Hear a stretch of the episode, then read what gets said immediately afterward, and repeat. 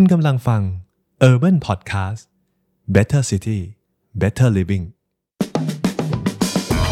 ปลดล็อกความเข้าใจผ่านเสียงของคนเมือง กับรายการ Unlock the City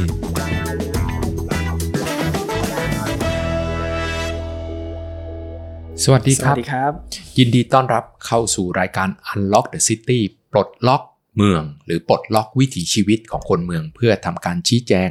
อธิบาย คลี่คลายปรากฏการณ์ต่างๆ ที่เกี่ยวข้องกับคนเมืองและปรากฏการณ์ต่างๆ ที่เกิดขึ้นในเมือง ในวันนี้ผมพนิษฐ์ผู้จินดา หัวหน้าภาควิชาการวางแผนภาคและเมือง คณะสถาปัตยกรรมศาสตร์ จุฬาลงกรณ์มหาวิทยาลัย และนายกสมาคมนักผังเมืองไทย มาในหัวข้อ ยกระดับเมืองโดย NFT NFT หรือ non fungible token มันคืออะไร เป็นประเด็นที่เราคุยกันมาก แล้วต่อเนื่องไปถึงบล็อกเชนคริปโตเมตาเวิร์ส บางคนบอกว่ามันคืออนาคตของเมือง บางคนบอกว่ามันคือช่องทางในการหาเงิน ฟังแล้วดูเหมือนผลประโยชน์ของคน กลุ่มเล็กๆ หรือกลุ่มใหญ่ ๆ หรือมันจะขยายต่อไปสู่วิถีอนาคต ที่ทำให้เราย้ายวิถีชีวิตไปอยู่บนโลกออนไลน์มากขึ้นกว่าที่เราเป็นอยู่ หรือแม้กระทั่งไปอยู่บนโลกออนไลน์อย่างสมบูรณ์ วันนี้เราได้รับเกียรติจากผู้เชี่ยวชาญด้าน NFT นะครับคุณชาติเจ้าของเพจ NFT Thailand สวัสดีครับอะคุณสชาวัสติดีครับอาจารสย์วัสดีครับคุณชาติขออนุญาตคุณชาติได้แนะนำตัวให้เราได้ทำการรู้จักคุณชาตินิดหนึ่งครับอะได้เลยครับผมอะสวัสดีครับผมชื่อชาตินะครับผมก็เป็นเจ้าของเพจ NFT Thailand แล้วก็็ทำ Community NFT Marketplace Thailand ด้วย ก็รู้สึกเป็นเกียรติมากครับที่วันนี้ได้มาร่วมรายการ Unlock the City นะฮะเริ่มต้นจากการที่เราเข้าใจพื้นฐานตัวนี้ก่อนว่า สิ่งที่คุณชาติเข้ามาสู่ในวงการ NFT นะครับ เข้ามาสู่วงการนี้ได้ยังไงหรือเล็งเห็นอะไรกับมันบ้างกับคำว่า non fungible token จริงๆ ตอนแรกผมมองเห็นว่า NFT เนี่ยมันเริ่มมีการซื้อขายแล้วก็เริ่มมี transaction เกิดขึ้นในต่างประเทศ เริ่มมีการที่จะเอาผลงานต่างๆ เนี่ยเข้ามาซื้อขายกันด้วยฝ่ายดิจิทัลอะแต่ว่าในช่วงที่ผมเริ่มให้ความสนใจกับ NFT เนี่ยช่วงนั้นนะต้องบอกว่าในประเทศไทยเนี่ยคนที่ให้ความสนใจเรื่อง NFT ยังมีไม่มาก รวมถึงคอมมูนิตี้ที่อยู่ในไทยก็ยังมีไม่ได้มากเท่าไหร่ NFT ในไทยจริงๆมันสามารถที่จะบูมขึ้นมาได้ในในช่วงเวลานั้น ผมก็เลยเลือกที่จะมาทำตัวสื่อทำเพจให้ความรู้เกี่ยวกับ NFT เพื่อที่จะให้คนไทยเนี่ยหันมาให้ความสนใจเกี่ยวกับ NFT มากขึ้น รวมถึงให้คนไทยเนี่ยมีพื้นที่ในการที่เขาอะสามารถที่จะมาโปรโมทผลงานของตัวเองใน community ของผมได้ คือต้องบอกงี้ก่อนครับอาจารย์ว่าเมื่อก่อนเวลาที่คนเขาจะขายผลงานใช่ไหมฮะถ้าเขาเอาผลงานเนี่ยไป โพสต์ขายบน OpenSea เนี่ยด้วยความที่ว่าใน OpenSea เนี่ยมัน global มาก คือผลงานเนี่ยมันมีศิลปินทั้งโลกเลยอะที่ลงผลงานใน OpenSea ทีเนี้ยมันก็ทำให้เกิดปัญหาที่ว่าเอ้ยงานมันอาจจะจมได้ เวลาโพสต์ขายปุ๊บงานจมงานไม่มีคนเห็นอะทีนี้พอเรามี community เนี่ยมันก็อ่อทำให้คนเนี่ยที่เป็น collector ที่เป็นคนไทยอะที่อยากจะสนับสนุนผลงานของศิลปินไทยเนี่ยอะมีพื้นที่ในการที่เขาอะสามารถเห็นผลงานของคนไทยได้มากขึ้น รวมถึง creator เองเนี่ยก็มีพื้นที่ ที่เขาอาจจะสามารถมาโพสต์อ่าโปรโมทผลงานของตัวเองได้มากขึ้นเหมือนกัน อย่างแรกที่เราเรียกที่เราต้องเห็นภาพก่อนก็คือว่า FT fungible token เนี่ยเราคุ้นเคยกันอยู่เนาะอืมเป็นการที่เป็นเงินเป็นรูปแบบของตัวเงินตราอะที่ถูกต้องย้ายมาสู่ระบบของตัวของระบบดิจิทัลเพราะฉะนั้นมันก็คือเงินอย่างหนึ่งแหละ จะเป็น Bitcoin ETH Dogecoin และอื่นๆ มันก็คือเงิน แต่ว่า NFT เนี่ย non fungible token เนี่ยมันคืออะไรครับอ่าต้องบอกอย่างนี้ก่อนแล้วเมื่อกี้ที่อาจารย์พูดว่าจริง ๆ มันคือเงินเนี่ยจริง ๆ ตรงนี้ถูกต้องครับมันมีความคล้ายกันอยู่ แต่ว่ามันจะแตกต่างตรงที่ถ้าเป็นบิตคอยเนี่ยบิตคอยเนี่ยทุกเหรียญเนี่ยจะเหมือนกันหมดเลยอะแต่ว่าถ้าเป็น NFT เมื่อไหร่เนี่ยแต่ละเหรียญเนี่ยมันจะมีความแตกต่างของตัวมันอยู่ ซึ่งมันทำให้ตัว NFT เนี่ยสามารถที่จะไปจับกับอะไรก็ได้ ที่มีความเป็นเอกลักษณ์เฉพาะตัว อย่างเช่น งานศิลปะ หรือว่าที่ดิน ที่เอ่อความเป็นโอนเนอร์หรือว่าคนที่เป็นเจ้าของที่ดินเนี่ยมีเอ่อแตกต่างกันออกไป แปลว่าถ้าผมมีรูปวาดที่เป็นไฟล์ดิจิทัลผมแปลงจาก JPEG เป็น NFT แล้ว นั่นคือผมมีเหรียญเหรียญหนึ่งที่เป็นรูปภาพนี้อะถูกไหมต้องครับ ก็แสดงว่าตอนนี้กลายเป็นว่า ผมมีสินทรัพย์ที่เรียกว่าสินทรัพย์ดิจิทัลอย่างหนึ่งที่มีมูลค่าของตัวเอง แต่มันพิเศษยังไงครับ มันพิเศษกว่ารูปวาดตามปกติ ที่ผมมีติดไว้ที่บ้านยังไงบ้างเออมันพิเศษกว่าตรงที่ถ้าเป็น NFT เนี่ยอาจารย์จะสามารถนำไปขายในแพลตฟอร์มที่คนเห็นนะทั่วโลกได้เลย สมมุติว่าถ้าเป็นรูปวาดใช่ไหมฮะอาจารย์แขวนไว้ที่บ้าน อาจารย์อาจจะมีเพื่อนหรือว่าคนที่เข้ามาในบ้านอาจารย์แล้วเห็นรูปภาพภาพนี้เนี่ยอยู่แต่ว่าในกรณีที่มันเป็น NFT เมื่อไหร่เนี่ยมันจะสามารถเข้าถึงคนได้มากกว่า เช่น ถ้าอาจารย์เอารูปภาพรูปนี้เนี่ย ไปโพสต์ขายหรือว่าไปจัดนิทรรศการใน Metaverse นะในโลกเสมือนฮะคนที่เขาเข้ามาเดินใน Metaverse เนี่ยเขาก็จะสามารถเห็นผลงานของอาจารย์ได้มากขึ้น และผมคิดว่าเมื่อคนเข้าถึงผลงานของอาจารย์ผลงานของศิลปินเนี่ยได้มากขึ้นเนี่ยมันก็จะทำให้เกิด value ที่มากขึ้นเหมือนกันเอ๊ะแต่แต่จุดหนึ่งสมมุติว่าผมมีรูปวาดอยู่รูปหนึ่งทำเป็น NFT เรียบร้อยแล้ว ผมเอาไปโชว์ตามที่ต่าง เนี่ยเขาก๊อปปี้ผมไปได้ไหมก็ถ่ายรูปมาแล้วมันกลายเป็นของของเขาปะเอ่อในกรณีที่เป็นเอ่อรูปวาดที่เป็นของจริงใช่ไหมฮะ รูปวาดที่เป็น NFT อ๋อแล้วเอ่อ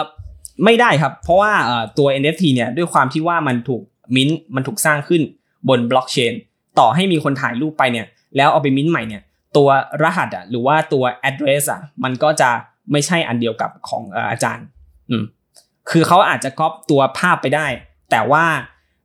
รหัสที่ใช้ยืนยันความเป็นเจ้าของเนี่ยเขาไม่สามารถที่จะก๊อปได้ แสดงว่าได้แต่ตัว Copy ไปไม่ได้ความแท้อ่าความจริงใช่ครับของมันไป แสดงว่าสิ่งสิ่งที่คุณชาติเล่าให้เราฟังในช่วงช่วงต้นเนี้ยเราเห็นภาพได้ว่า ข้อที่หนึ่งมันสามารถที่จะเอางานเนี้ยไปโชว์ตามที่ต่างๆ ได้โดยไม่ต้องไป ไม่ไม่ต้องไปที่ตัวสถานที่นั้น ไม่เหมือนกับเราต้องไปรูดูรูปของโมนาลิซาที่พิพิธภัณฑ์ลูฟร์อืมแต่ว่าถ้าเป็นโลกเสมือนเมื่อไหร่ คนจากทั่วโลกสามารถ access เข้ามาเห็นภาพ เห็นผลงาน เห็น NFT ของเราได้ เห็นของจริงอืมได้ โดยโดยตรงจากที่ไหนก็ได้ อย่างที่สองก็คือมันมีความแท้ของมันอยู่ มันถูกตรวจสอบว่าอันเนี้ยที่เราเห็นเนี่ย หรือที่เราถืออยู่เนี่ย มันแท้ไหมนแท้เลยอะอะแล้วนอกนอกจากเอ่อ ที่คุณชาติพูดถึงแล้วเนี่ยว่าอะเราพูดถึงรูปวาดพูดถึงเอ่อเรื่องของคริปโตอาร์ตเนาะอืมแล้วมันมีอย่างอื่นอีกไหมครับ นอกจากงานงานอาร์ตทั้งหลายเอ่อจริง ๆมีครับนอกจากเอ่อ NFT เนี่ยสามารถใช้กับงานอาร์ตได้เนี่ยจริงๆอะมันยังสามารถใช้กับแอสเซทอื่น ๆได้อ่าไม่ว่าจะเป็นอ่าที่ดิน หรือว่าจะเป็นอ่าเกมไอเทมในเกม ก็สามารถที่จะเอา NFT มาจับได้ อะก็อย่างที่ผมบอกไปว่า NFT เนี่ยมันสามารถจับได้กับทุกอย่างเลย ที่เป็นอ่าที่มีเอกลักษณ์เฉพาะตัว ทีนี้สิ่งที่เราเห็นภาพจากตัวนี้อีกอันหนึ่งว่าเอ๊ะแล้วประเทศไทยเนี่ยฮิตมากครับ NFT เนี่ยที่เราจะมานั่งคุยกันเนี่ยเพราะว่าประเทศไทยเนี่ยเรียกว่าเป็นประเทศลำดับต้นๆเลยนะ ที่ที่มีอัตราหรือมีสัดส่วนของการถือครอง NFT มาทำไมครับทำไมคนไทยถึงสนใจตรงนี้มาก ในในมุมของคุณชาติในมุมมองของผมนะ ผมว่า NFT เนี่ยในอนาคตเนี่ยคนจะค่อยๆ ให้ความสนใจมันมากขึ้นอะแต่ด้วยความที่ในช่วงที่ผ่านมาเนี่ยมันเกิดปัญหาโควิดเนาะอาจจะทำให้คนเนี่ยไม่สามารถที่จะออกไปใช้ชีวิตด้านนอกได้มากเท่าไหร่ มันก็เลยทำให้คนเนี่ยอยากจะหาช่องทางการสร้างรายได้ใหม่ ๆ ประเด็นก็คือ NFT เนี่ยมันเข้ามาตอบโจทย์ตรงนี้พอดี เข้ามาตอบโจทย์ให้เป็นเอ่อเหมือนเอ่อโอกาสในการสร้างรายได้ของศิลปิน ที่เขาอาจจะไม่สามารถเอาผลงานเนี่ยไปจัดแสดงด้านนอกได้ หรือว่าอาจจะไม่สามารถที่จะเอาไปตั้งขายด้านนอกได้ เพราะว่ามันเกิดปัญหาโควิด ทีนี้ NFT เนี่ยก็เลยเข้ามา เพราะว่าเขาสามารถสร้างผลงานเนี่ยแล้วขายในโลกออนไลน์ ในโลกดิจิทัลได้เลยทีนี้ด้วยความที่สินทรัพย์มันมีโอกาสใช้ได้มากกว่าแค่ซื้อของ เราเห็นว่าตอนนี้ก็พวก ไอดอลพวกอินพวกอินฟลูเอนเซอร์พวกยูทูบเบอร์พวกซิมเมอร์ก็เริ่มมีการใช้ NFT ของตัวเอง เพื่อให้แฟนคลับได้เข้ามาเป็นมิ팅รูมพิเศษและอื่นๆเนี่ยที่ทำให้เขาสามารถที่จะมีกลุ่มของเขาที่ใช้ NFT ในการจัดการตรงนี้ได้สำหรับตัวนี้เนี่ยบ้านเราเริ่มมีเยอะขึ้นหรือยัอ่งาจริง ๆ เริ่มมีแล้วครับอะเริ่มมีหลายโปรเจกต์แล้วด้วย ต้องบอกงนี้ก่อนครับว่า NFT เนี่ย value ของมันเนี่ยจะมี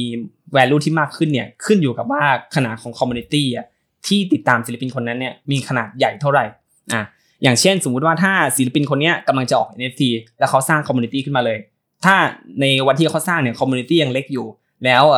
คนทั่วไปเนี่ยเข้าไปสนใจหรือว่าเข้าไปมิ้นงานของเขาก่อน มันก็จะทำให้คนกลุ่มนี้เนี่ยมีโอกาสที่จะถือครอง NFT ตัวนี้เนี่ยแล้วในอนาคตอะมี value ที่มากขึ้น เมื่อ community มันเติบโตขึ้นอะถามว่าตอนนี้มีไหมมีหลาย ๆ โปรเจกต์ครับที่ผมเห็นไปที่เริ่มทำแล้วเหมือนกัน ส่วนมากจะออกมาในรูปแบบของคอลเล t ชันนะคอลเล t ชัน NFT เพราะว่ามันจริง ๆ เนี่ยมันสามารถทำให้คนที่เป็นนักสะสมหรือว่าติดตามศิลปินคนนี้อยู่เนี่ยสามารถเข้าถึงศิลปินคนนี้ได้มากขึ้น อาจจะมีสิทธิพิเศษต่างๆ อาจจะเป็นแบบว่ามี meet meeting กับศิลปินคนนี้ หรือว่า อาจจะมีกิจกรรมต่างๆ ที่สามารถมีส่วนร่วมกับศิลปินคนนี้ได้ เมื่อ access ได้มากขึ้น เปิดให้งานของเราเนี่ยมีตามาเห็นได้ง่ายขึ้นผ่านระบบ NFT เนี่ยคำถามก็คือ แล้วเราจะเป็นผู้ผลิตงาน NFT ได้ยังไงบ้างตะกี้คุณชาติ ได้มีศัพท์เทคนิคอยู่หลายคำเนาะไม่ว่าจะเป็นอะอย่างแรกที่ต้องทำสมมุติว่าผมชอบถ่ายรูป ผมมีรูปที่ผมคิดว่าเด็ดจริง ๆ จะไปลง NFT เนี่ยผมต้องทำยังไงบ้าง มีคำว่ามิ้นมีคำว่าอะไรเอ่อตะกี้คุณชาติพูดถึงคำว่า Open Sea มันคือพื้นที่ที่จะขายเนาะมันไม่ได้ขายทั่วไป สมมุติว่าผมมีรูปรูปหนึ่งละถ่ายมาได้เป็นไฟล์ raw มาเนี่ยผมต้องทำไงบ้างครับเอ่อวิธีการก็อาจารย์ก็ต้องเข้าแพลตฟอร์มก่อนนะฮะแพลตฟอร์มที่ใช้สำหรับในการซื้อขาย NFT มีหลายอันเลยครับ OpenSea ก็เป็นหนึ่งในนั้น มีเอ่อ Foundation แล้วก็มีแพลตฟอร์มของไทยก็มีนะฮะ อย่างของ Bitkub NFT เนี่ยก็มีเหมือนกัน อาจารย์ก็เข้าไปที่แพลตฟอร์มฮะ แล้วก็เอาไฟล์ดิจิตอลเนี่ยใส่เข้าไปอ่าในแพลตฟอร์มนั้น จากนั้นก็อ่ากดมิ้นงานฮะ มิ้นงานก็คือการเอ่อสร้าง NFT ตัวเนี้ย เอาไฟล์ตัวเนี้ยเข้าไปอยู่บนบล็อกเชน อ่าอันนี้เขาเรียกว่าวิธีการมิ้นงาน ก็คือแปลงไฟล์ แปลงอะ เพื่อให้เป็นไฟล์ที่ ไม่สามารถ copy ได้ อยู่ในรูปแบบที่สับข้อที่หนึ่งขายในระบบของตัว NFT ได้ และเป็นไฟล์ที่ไม่สามารถที่จะลอกเลียนแบบได้ ถูกไหมอ่าถูกครับเอ่อคืออย่างนี้ฮะไฟล์สามารถที่จะถูก Copy ได้ แต่ว่าเอ่อรหัสที่ใช้ในการตรวจสอบไฟล์ไฟล์นี้เนี่ยจะไม่สามารถ Copy หรือแก้ไขได้ รหัสจะอยู่ติดตัวกับคนคนที่สร้างมัน อ่าถูกต้องครับ โอเค แสดงว่าคุณก็ถือรหัสไว้เวลาขาย คุณก็ขายรหัสนี้ไป มอบรหัสไปให้คนคนต่อไป เขาเป็นคนถือครองต่อไปถูกอ่าไหมใช่ครับอ้าวแล้วถ้าเกิดผมจำรหัสนี้ไว้อ่าจำไว้ก็ไม่สามารถที่จะแก้ไขได้อยู่ดีฮะคือสมมุติว่าผมมีงานปุ๊บใช่ไหมอ่าตัวไฟล์ไฟล์นี้เนี่ยมันจะมีรหัสที่เป็นรหัสประจำของมันเลยอะเมื่อต่อให้อาจารย์จำได้เนี่ยอาจารย์ก็ไม่สามารถที่จะเข้าไปแก้ไขตัวรหัสตัวนี้ได้อยู่ดี อือฮึอืมแต่พอเปลี่ยนมือปุ๊บรหัสนี้ติดไปกับ ติดชิ้นไปงากับนติดไปกับชิ้นงานครับแต่มันไปอยู่ใน wallet ของอีกคนหนึ่งแล้วอ่าไปอยู่ใน wallet ของอีกคนหนึ่งซึ่งผมก็เจาะเข้าไปถือของเขาไม่ไม่ไม่ไม่ได้ได้ไม่เพได้ราะเขาล็อกอืม wallet ไว้อืมคือรหัสเนี้ยเขาจะใช้ในการตรวจสอบครับ ตรวจสอบว่า NFT ตัวเนี้ยเป็นของแท้ใช่ไหมอืมอือฮึดูทีนี้สิ่งที่ต้องคิดต่อมาก็คือว่าแล้ว NFT เนี่ย ณ วันนี้เรากำลังคุยกันว่าอยู่ในกลุ่มนะงานศิลปะเกมต่างๆเนอะขายไอเทมเกม ใช่ไหมตัวไอเทมเกมต่างๆ ที่มีขายกันผ่าน NFT นะครับการ์ดเกมต่างๆนะครับการที่จะเอ่อเข้าถึงศิลปินในรูปแบบพิเศษต่างๆ ที่สร้างห้องแฟนคลับพิเศษ Exclusive คลับและอื่นๆขึ้นมา แต่มันก็ยังเป็นของที่มีแร่แร่ไอเทมมากๆ ของชิ้นเดียวของจำนวนน้อย แล้วมันสามารถที่จะขยายไปสู่การ จับจ่ายซื้อสินค้าปกติในชีวิตประจำวันได้ไหมเอ่อมีโอกาสเป็นไปได้ คืออย่างนี้ดีกว่าผมว่าเอ่อในปัจจุบันเนี่ยที่มีหลาย ๆ โปรเจกต์ที่เริ่มทำแล้วเหมือนกัน ก็คือการที่ให้คนที่ถือ NFT เนี่ยได้รับสิทธิพิเศษ อาจจะได้รับส่วนลดในการซื้อสินค้าในชีวิตจริงอ่าอืมก็อย่างของล่าสุดที่เพิ่งผ่านไปเนี่ยของ Lotus เนี่ยเขาก็มีเริ่มทำแล้วเหมือนกัน คือเขาจะออก NFT มาเลยครับ แล้วก็ใครที่ถือของ NFT ตัวนี้อยู่เนี่ย ก็จะได้รับส่วนลดและสิทธิพิเศษต่างๆ ที่เป็นของ Lotus อ่าคือคุณอาจจะถือ NFT ตัวนี้แล้วก็เข้าไปซื้อของต่างๆ แล้วคุณได้ส่วนลดจากเขาอะไรเงี้ยก็สามารถทำได้ทำให้ผมนึกถึงว่า เอ๊ะ ต่อไปเนี่ยการซื้อขายที่ดินเนี่ยโฉนดที่ดินเนี่ยมันมันใช้เป็น NFT ได้ไหมหรือมีใครเคยลองใช้หรือว่ามีการใช้กันบ้างไหมเอ่อมีคอนเซปต์ครับ มีคอนเซปต์ว่าสามารถที่จะเอามาผูกกับโฉนดที่ดินได้ แต่ว่าผมยังรู้สึกว่าตัวนี้เนี่ยต้องต้องให้รัฐบาลเนี่ยหรือว่าเอ่อเอ่อรัฐยอมรับอีกทีหนึ่งถึงจะสามารถใช้ได้ เพราะว่า NFT เนี่ยถ้าพูดถึงนะฮะเอ่อโฉนดที่ดินเนี่ยถ้าเราใช้ NFT นะเราอาจจะเวลาตรวจสอบเนี่ยเราอาจจะไม่ต้องเดินทางไปที่กรมที่ดินละ เพื่อตรวจสอบว่าใครเป็นเจ้าของที่ดินผืนนี้อยู่ เราอาจจะตรวจสอบได้ง่ายเลย โดยการเข้าไปที่เอ่อตรวจสอบบนบล็อกเชนได้เลย ว่าใครเป็นเจ้าของหรือว่าใครถือของโฉนดโฉนดนี้อยู่ ผ่าน NFT ทำได้ครับ แล้วเวลาที่เราเปลี่ยนมือ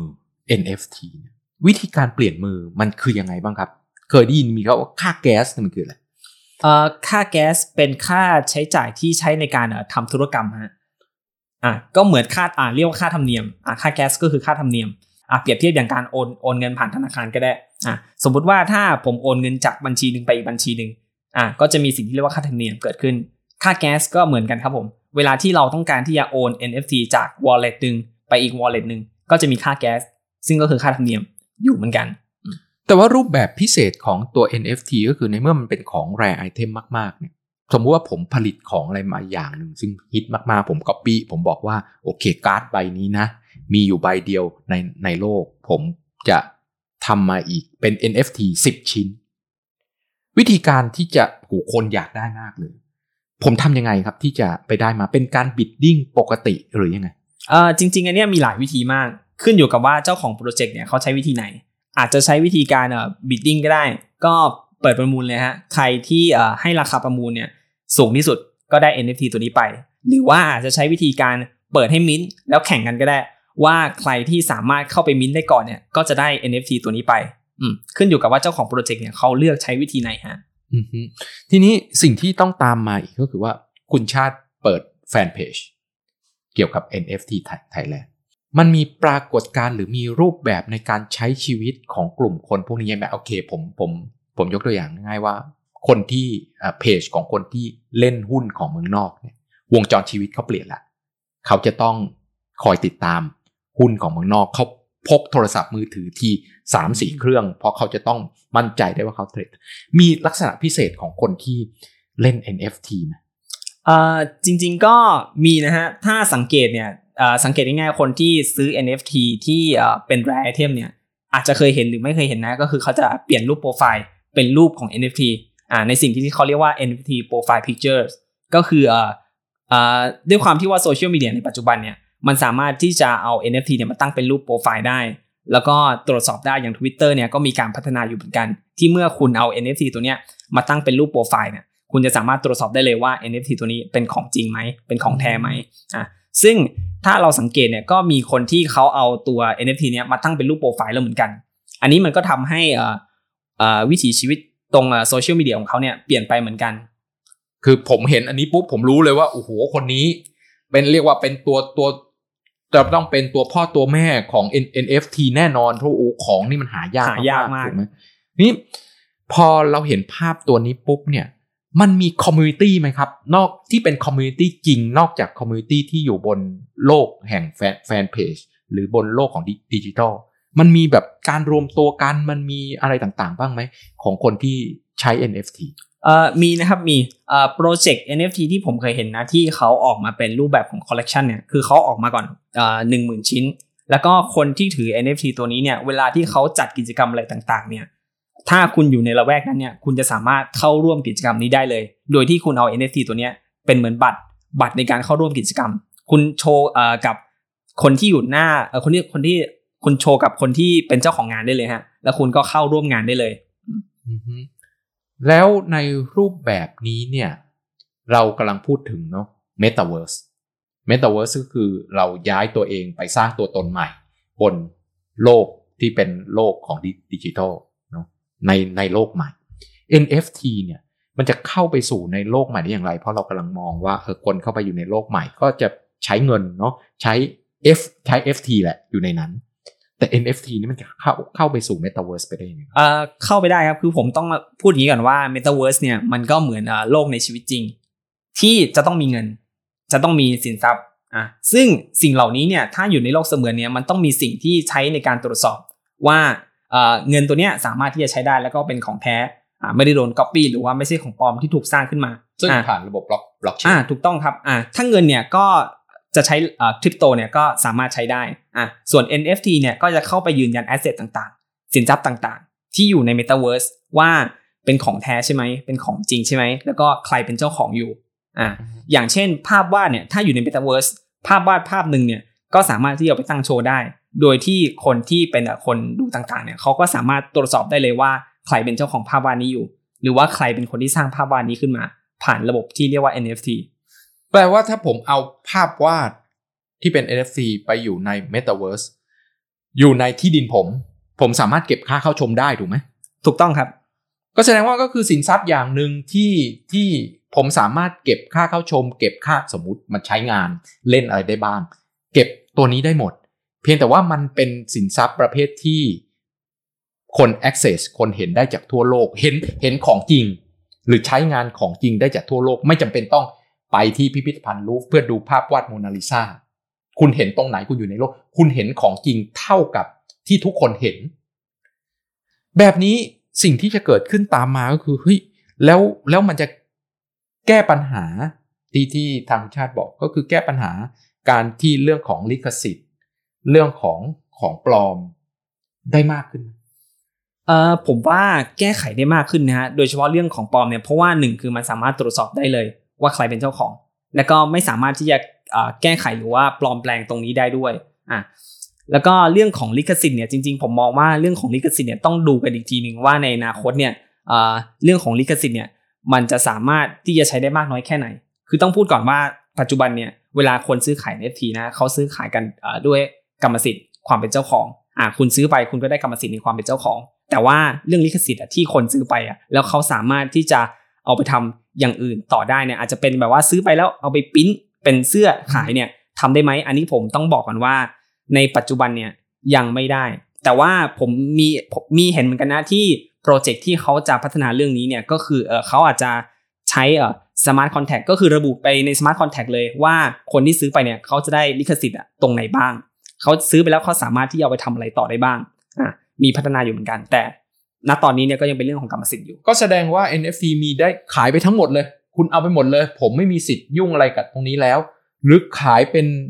บางส่วนขายสิทธิประโยชน์บางอย่างไปก็ได้ ถูกไหมอย่างเช่นถูกผมครับบอกว่า โอเค ผมมี NFT ตัวนี้ตัวหนึ่ง คุณซื้อถ้าซื้อ NFT ตัวนี้ไป คุณเอาไปปริ้นเป็นเสื้อได้นะ เท่านั้น คุณไม่ได้ของนี้ไปทั้งหมด คุณจะไปบอกว่าจะไป ปริ้นใส่แก้วแก้วน้ำไม่ไม่ได้ คุณได้แค่ปริ้นเป็นเสื้อจำนวนเท่านี้เท่านี้ชิ้น ก็สามารถทำได้ สามารถทำได้ครับเพราะฉะนั้น NFT ก็จะเข้ามาสู่สิ่งที่เป็น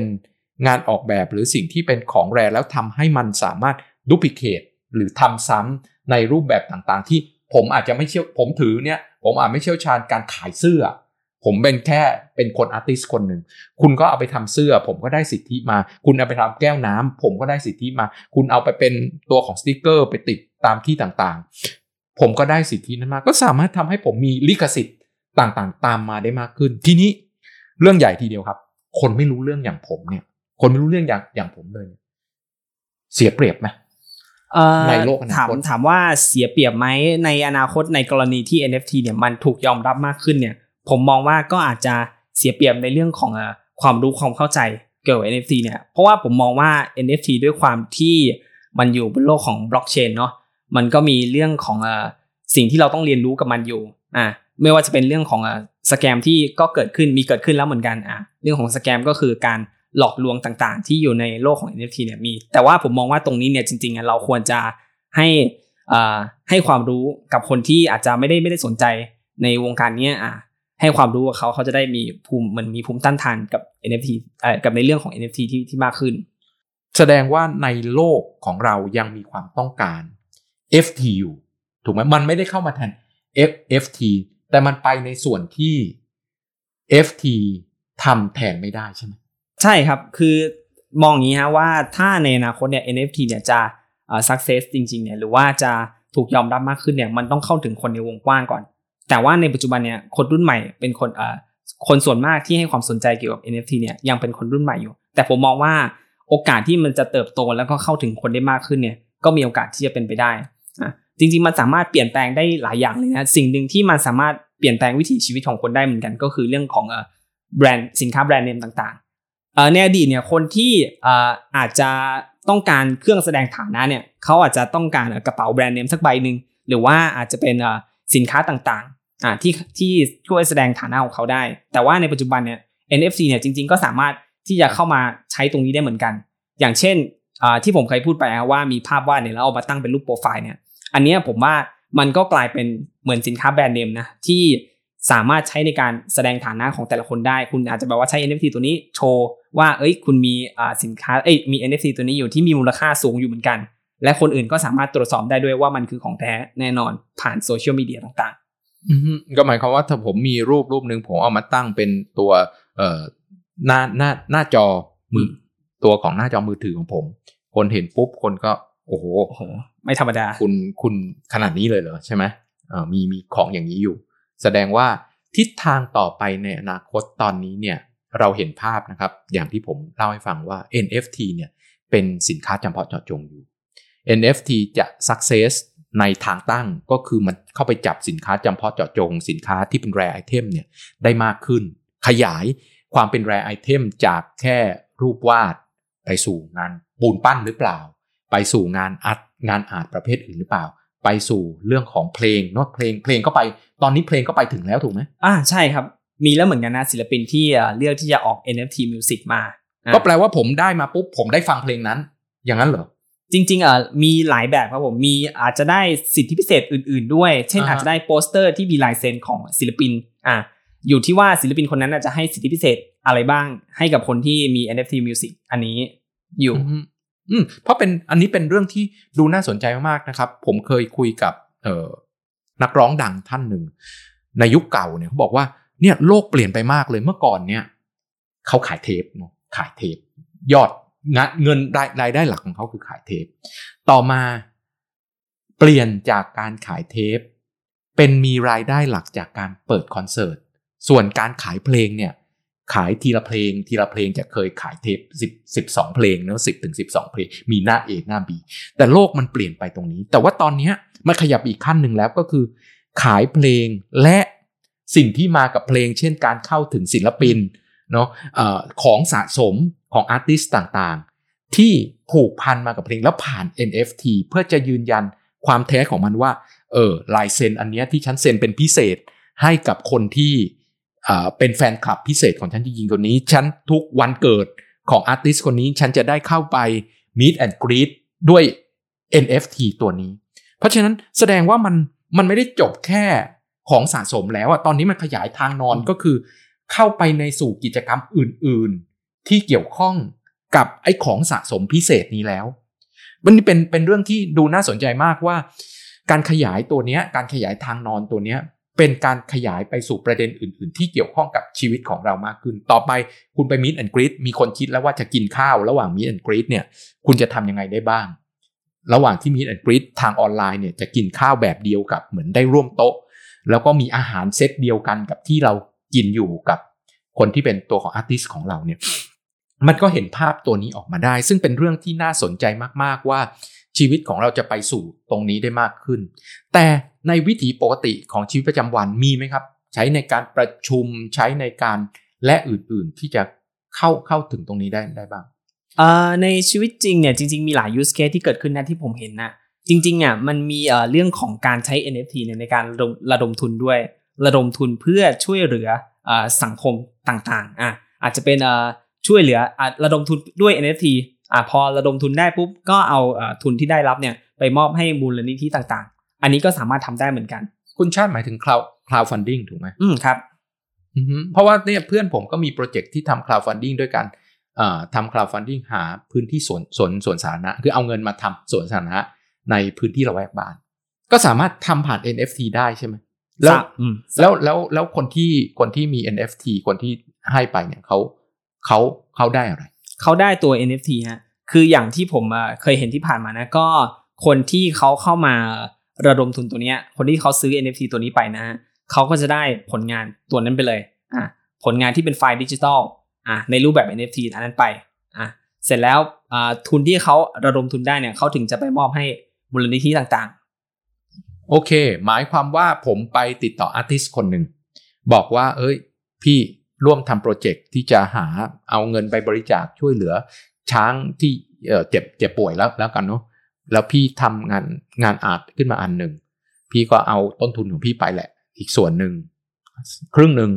แต่ของตัว NFT เงินรายรายรายได้ตรงเนี้ยให้มูให้ๆให้มูลนิธิอะมูลนิธิอาจจะเป็นมูลนิธิช่วยช้างอะไรอย่างนี้ก็ได้ ซึ่งคนที่เขาซื้อ NFT ไปเนี่ยก็จะได้ภาพวาดของ ศิลปินคนนั้นไปอะและอาจจะได้สิทธิพิเศษต่างๆ ที่ศิลปินคนนั้นเนี่ยเอ่อกำหนดไว้ได้ว่าเขาจะได้อะไรได้รับอะไรบ้าง โอ้โห คุยกับคุณชาตินี่ได้เห็นภาพเลยว่า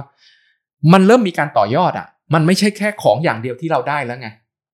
เอาง่าย ๆ ว่าถ้าผมซื้อรูปวาดเนี่ย ตอนแรกที่ผมนึกเนี่ยก็คือซื้อรูปที่เป็นตัว NFT ผมได้รูป แต่จริงๆแล้วมันไม่ใช่ละ คุณสามารถขยายไปสู่บอกว่ารูปนี้ผมสามารถที่จะคุยกับศิลปินได้ รูปนี้ถ้าผมถือรูปนี้ผมสามารถมีส่วนลดกับร้านค้าร้านใดร้านหนึ่งก็ได้ ผมสามารถเอารูปเนี้ยไปแลกแลกของเนาะไปให้โชว์โชว์เฉยๆนะไหมเอาเอารูปไปนะโชว์แล้วแลกของ ซึ่งถ้าเกิดมันสามารถขยายไปสู่ชีวิตประจำวันได้ได้จริง ๆ ของใช้ในชีวิตประจำวัน ถ้าบอกว่าผมเป็นผู้ขายของรายใดรายหนึ่ง แล้วผมบอกว่าผมทำ NFT ที่เป็นตราของผม มูลค่า 1,000 บาท คุณสามารถอันนี้เอาไปโชว์ที่ร้านของผม แล้วคุณเอาของมา 1,000 บาทได้ ก็ได้ถูกปะ NFT มีวันหมดอายุไหมไหมครับ สามารถล็อกอ่าวันหมดอายุได้ไหมไม่ไม่มีฮะ คือถ้ามันถูก create ขึ้นบนบล็อกเชนเมื่อไหร่เนี่ย มันก็จะอยู่อย่างนั้นเลย อ่า ตลอดไปไม่สามารถที่จะสูญหายได้ด้วย เพราะว่าข้อมูลเนี่ยมันถูกมันถูกอ่าสร้างขึ้นบนบล็อกเชนเรียบร้อยแล้ว อ่าผ่านไปสิปีคนก็ยังสามารถตรวจสอบได้ ถ้าผมเปรียบเทียบเลยก็คือเหมือนเหมือนบิตคอยฮะบิตคอยถูกสร้างขึ้นมาเมื่อประมาณ 10 ปีที่แล้ว ซึ่งในปัจจุบันเนี้ยมันก็ยังมีเอ่อจำนวนที่เท่าเดิมอยู่อ่าซึ่งคนก็สามารถเข้าไปขุดได้เรื่อยๆนะแต่ว่าสิ่งที่เขากำหนดไว้เนี่ยตอนต้นโปรเจกต์ว่าจะมีจำนวนเท่านี้เนี่ยในปัจจุบันน่ะมันก็ยังมีจำนวนเท่านี้อยู่ไม่สามารถไปเอาไปทิ้งลกเลิกอะไรได้ ใช่ไม่สามารถที่จะสูญหายได้เลยอืมมันจะต้องมีอยู่แบบแบบนั้น เพราะฉะนั้นอันนี้คืออย่างหนึ่งที่ที่เป็นทางข้อข้อข้อดีของ ของมันเนอะก็คือแสดงว่าของเนี้จะต้องอยู่ได้ตลอดไป ถ้ายังมีถ้ายังมี system นี้อยู่เนาะแต่ถ้ายกเลิก system มันก็คงถูกค้างไว้ที่ใดที่หนึ่ง แต่ว่าอีกอันหนึ่งก็คือการไม่หมดอายุของมันเนี่ยมันก็จะมีทั้งข้อดีและข้อเสียของมันว่าเออมันไม่มีวันหมดอายุแปลว่า มูลค่าของมันจะคงที่ตลอดไปไม่สามารถรี redeem คือหักมูลค่าของมันไปตามการโชว์แต่ละครั้งได้ ซึ่งตัวนี้ก็จะเป็นประเด็นที่เราต้องคิดต่อไป แสดงว่าโลกเราจะเปลี่ยนเยอะครับใน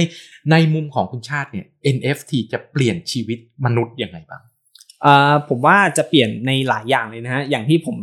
แจ้งไปเมื่อเมื่อสักครู่ก็คือหนึ่งก็คือเรื่องของแบรนด์เนมอะอันนี้อาจจะเปลี่ยนไป ถ้าคนรุ่นใหม่ในยุคต่อๆไปเนี่ยเขาเลือกที่จะใช้เออไม่เลือไม่เลือกที่จะใช้สินค้าแบรนด์เนมน้อยลง แล้วหันมาลงทุนใน NFT มากขึ้นเนี่ย อันนี้ก็จะทำให้วิถีชีวิตเขาอะเปลี่ยนไปเหมือนกัน อีกเรื่องหนึ่งคือเรื่องของ Metaverse ที่อาจจะเกิดขึ้นในอนาคต ในอนาคตเนี่ยคนอาจจะสวมแว่นตา VR แล้วก็ใช้ชีวิตอยู่ในใน Metaverse ที่มากขึ้น อาจจะไม่ใช่การเล่นโทรศัพท์มือถือละหรือว่าเล่นคอมพิวเตอร์ละอาจจะเป็นเนี่ยใส่แว่น VR ปุ๊บแล้วก็เข้าไปใช้ชีวิตในโลกเสมือนใน Metaverse ได้เลยคือคืออันนี้เป็นเรื่องที่ดูน่าสนใจกับโลกยุคใหม่มาก ๆ เพราะว่าอันนี้ เราอาจจะมองในมุมหนึ่งนะครับ แต่ตอนนี้มีงานวิจัยหลาย ๆ ชิ้นบอกว่าคนในอนาคตหรือคนรุ่นใหม่เนี่ยเป็นคนที่รวยขึ้นรรวยขึ้นจากอะไร ไม่ได้รวยขึ้นอะส่วนที่หนึ่งรวยขึ้นจากการทำงานที่มีผลตอบแทนมากขึ้น แต่อีกส่วนหนึ่งก็คือ รวยขึ้นจากการที่ พ่อแม่จากยุคเดิมที่เคยมีลูกห้าคน หารตัวของมรดกเป็นห้าแต่ตอนนี้เหลือลูกหนึ่งถึงสองคน แปลว่าตัวหารเนี่ยมีน้อยเขาจะมีสินทรัพย์ จากการที่ตัวเองไม่ได้ทำจากสิ่งที่เป็นมรดกหรือสิ่งที่พ่อแม่มอบให้มากขึ้น แม้แต่เมืองนอกเองที่เราเคยติดภาพในหัวว่าอายุ 18 ต้องออกจากบ้าน ไปทำงานเองไปหาบ้าน ตอนนี้หลายหลายคนที่เป็นเพื่อนผม หรือคนรุ่นรุ่นรุ่นลูกผมเนี่ยก็พบว่าฝรั่งเนี่ยบอกว่าพ่อแม่บอกไม่ต้องออกจากบ้าน เพราะมีลูกแค่คนเดียว เดี๋ยวตายไปก็อยู่บ้านเนี้ยต่อไปแหละ เพราะฉะนั้นสินทรัพย์เนี่ยจากเดิมที่ต้องไปดิ้นรนหาเอง ก็เริ่มจากเป็นคนที่เขามีรายได้ไม่ไม่มากนักก่อนนั้น ก็กลายเป็นคนที่รวยจากฐานตัวเองอยู่แล้ว ไม่ไม่ใช่พ่อแม่รวยขึ้นนะครับ แต่ตัวหารมันลดลงนั้นส่วนแบ่งของเขาก็เยอะขึ้น ในช่วงเวลา 10 ปีที่ผ่านมาเราจะเห็นว่าของสะสมต่างๆ เนี่ย มูลค่าสูงขึ้นมากไม่ว่าจะเป็นพระเครื่องกล้องถ่ายรูปนัดนันนาฬิกา และอื่นๆที่เป็นของสะสมแล้วราคาสูงขึ้น แล้วงานศิลปะก็เป็นอย่างหนึ่ง ที่คนหันมาสะสมกันมากขึ้น เพราะเขามีรายได้เพิ่มมากขึ้นเพื่อที่จะตอบสนอง สิ่งที่เป็นความพอใจในชีวิตและด้วยระบบของ NFT และระบบของ World Wide Web ต่างๆทำให้เขาสามารถสร้างอาชีพและสร้างรายได้ จากสิ่งที่เคยสะสมเสียเงินไปเพียงอย่างเดียว และเก็บมาเสพเพียงอย่างเดียว ไม่สามารถสร้างมูลค่าได้หรือมีโอกาสสร้างมูลค่าได้น้อยเพราะตาคนไม่เห็น แต่ระบบ NFT เนี่ยตอบสนองกับคนรุ่นใหม่ที่ พร้อมจะลงทุนในความเสี่ยงสูง มีสินทรัพย์ของพ่อแม่เป็นฐานอย่างน้อย จะไปเจ๊งยังไงก็ไม่อดตายอะมีบ้านกินโทษทีมีข้าวกินมีบ้านอยู่ของพ่อแม่อยู่แล้วเนาะเพราะฉะนั้นตัวเนี้ยมันเพิ่มขึ้นกับคนรุ่นใหม่เพราะมันตอบสนองวิถีแล้วเขาก็สามารถทำรายได้ จากของที่เมื่อก่อนมันเคยเป็นของที่ถ้าจ่ายเงินไปเก็บไว้เฉยๆชื่นชมคนมาดูเออพี่เก่งจังเลย มีของนี้ด้วย แต่ตอนนี้มันสามารถ ถึงผู้ผู้ซื้อได้มากขึ้น แล้วที่คุณชาติเล่าให้ฟังมันขยายบริการอื่นๆ เกี่ยวเนื่องเข้ามาอีก แสดงว่าไอ้แพลตฟอร์มนี้จะเปลี่ยนโลกทีเดียวใช่ไหมครับคุณชาติเออผมว่ามีโอกาสเป็นไปได้ฮะในอนาคตถ้ามันเอ่อถูกยอมรับมากขึ้นอะกว่าตอนนี้เพราะว่าจริงๆเนี่ย NFT ต้องบอกก่อนว่ามันเป็นเทคโนโลยีที่ค่อนข้างใหม่ เราอาจจะต้องรอดูอีกทีนึงว่าในอนาคตจะมี use case ใหม่ๆ ที่ NFT สามารถเข้าไปใช้ได้อีกไหมอะซึ่งตอนนี้ก็มีคนคิดอยู่ตลอดแหละ ใช่ครับว่าใช่เอ้ยอันเนี้ย คิดขายของอย่างหนึง NFT มันทำได้ไหม NFT อ่ามันทำได้ใช่ไหมครับใช่